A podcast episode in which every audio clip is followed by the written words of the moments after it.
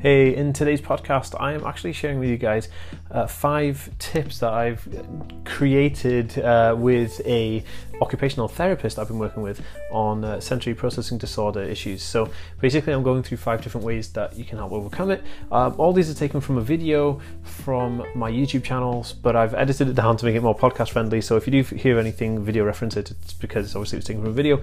I hope you enjoy this. I find this very, very, very valuable, um, and the information in here is awesome. So please if you really like this, then uh, share this podcast to somebody that you think may help. Thank you.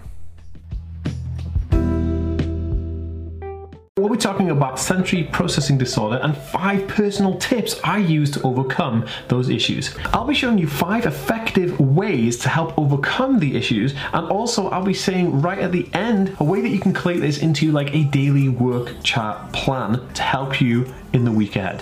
Hey Aspengold Farms, so good to have you all here. It's super awesome to be back with another video. Okay, so let's talk about sensory processing disorder. And from this moment onwards, I'll just call it SPD because like that's you know everybody abbreviates it to SPD. Okay, so SPD is where your brain is taking in the information from the stimuli or the data that it's receiving from the sensory input, but it's trying to collate and store that and then effectively uh, trigger that to a, a response in your brain, but it's not able to do that efficiently because it has, you know, there's something neurologically different about the way it's set up. And this is how an sensory processing disorder can impact people's lives. This can be like an overstimulation to light, say, so maybe you get like really affected by light. A lot of people with autism, you'll see them kind of like wearing sunglasses or like hiding their eyes or doing this between their eyes because they're trying to filter out that light because it's so harsh and aggressive because the sensory part of it isn't able to process that light as it is specifically for a neurotypical person. They're taking that as more of an extreme light, so they may be overly sensitive to different types of lighting and stuff. And parents out there, you may have noticed that your children are uh, more sensitive to certain types of light, and this is the reason why. It could also be like a texture of your clothing. So, you know, you could be oversensitive to certain clothing because of like the creases and stuff in it. I know people with, you know, the socks and the seam lines of stuff that, that can really affect people, impact them. And this is something that is like very, very common with a sensory processing disorder. And also food textures. You know, a lot of people have issues with food textures.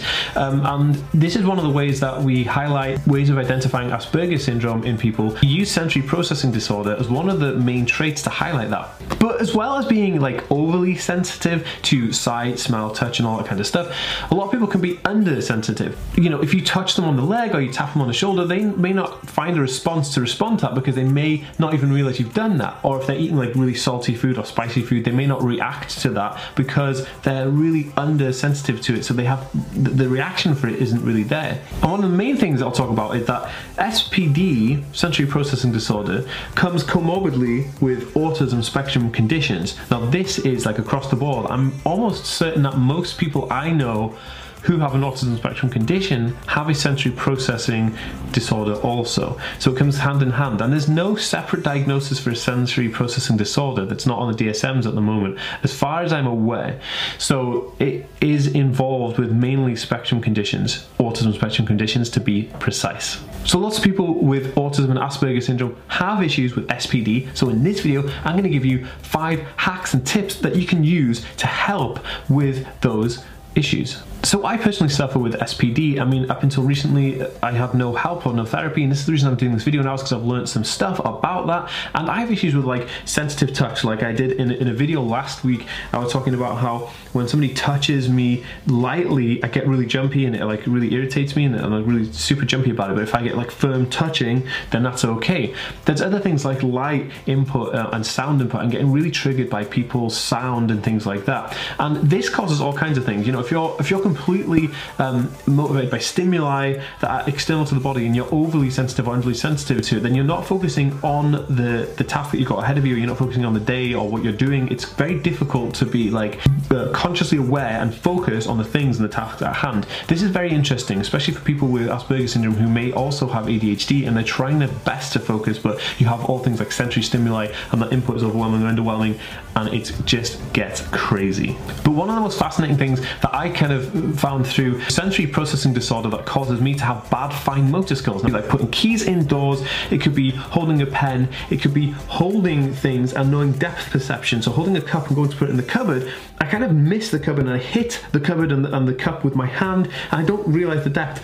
Now this is caused because something related to proprioception and we'll get into that in a few minutes when we go through this list of five hacks. So with proprioception, we have like receptors in our joints and in our muscles and stuff and our brain's actively engaging with them to tell us where we are in space so we know where we're positioned, how far away from an object we are and how far we need to reach to put something down on a table because that's you know that's how it works. But when you're having issues with sensory processing disorder, those are, are kind of like they're forgotten about. Your brain stops engaging with those things and starts kind of engaging with the overstimulation from things like lights or sound or touch, and you become overwhelmed with those things, and the everything else falls by the wayside, and it causes issues, issues that you didn't even know were related to SPD. So I've been working with an occupational therapist to come up with some stuff and some hacks to, to help uh, overcome this, and I'm going to share them with you right now. So we're going to jump in right now.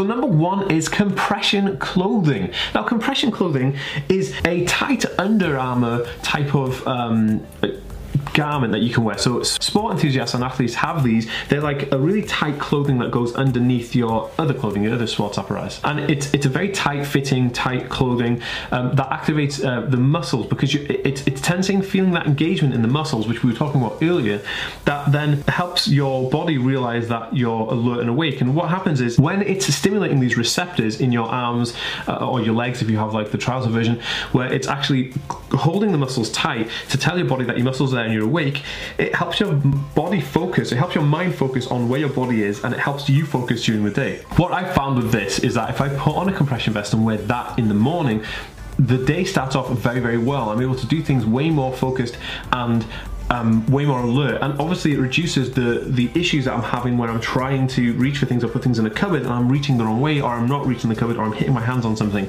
It actually definitely does help with those. Now there are several different ones. You can get compression vests that are weighted or weighted clothing from specialists like SEN specialists and autism specialists.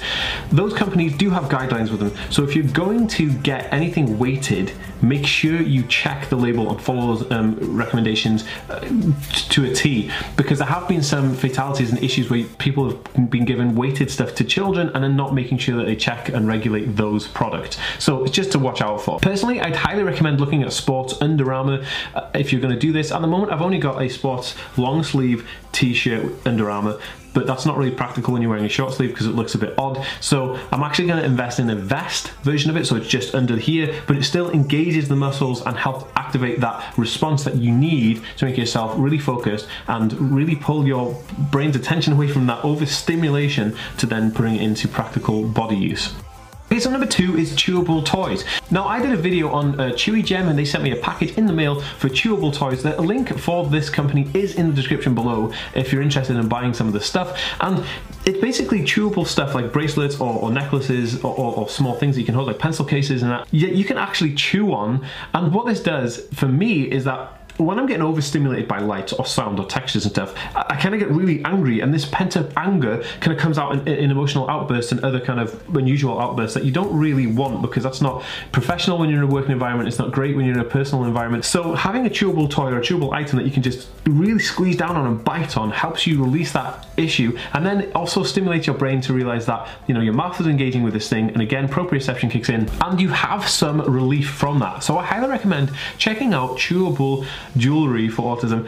Again, the link is in the description below, so you can check that out. Okay, so number three is muscle work, and this sounds a bit kind of weird, and I'm not telling everyone you have to go out and be a bodybuilder, but when you um, are having issues. So basically, if you're having SPD issues, right, the best thing to do is to wake those muscles up and get those muscles, the proprioception for the for the joints and the stimuli, going straight away in the morning. So what you want to do, and this is what I do, is I'll I use weights to just do a little bit of body weight. Like if you if you don't have any weights in the house or you don't go to a gym, then you could always do stuff at home like press ups and sit ups, as long as you're having tension against those muscles and you're actually using a, a quite heavy weight, heavy lifting. It could be anything. It could be like moving heavy books, but as long as you engage your muscles in that heavy lifting, they'll start to respond and the brain receptors will respond to that and you will have some succession in overcoming certain things. Again, this helps with focus and it helps with your awareness and your body awareness and spatial awareness of where you are in space, as in where you are in a room, so that you know how much space you need before things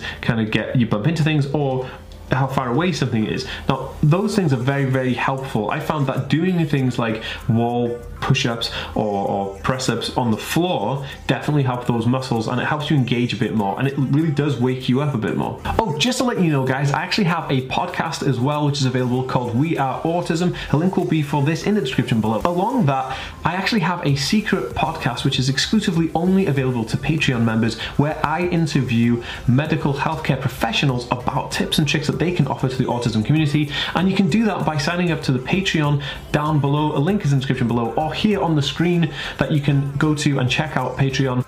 Okay, so number four, we're talking about exercising and muscle work to get those receptors going so you can feel more alert and more awake and it will decrease the issues from sensory overload.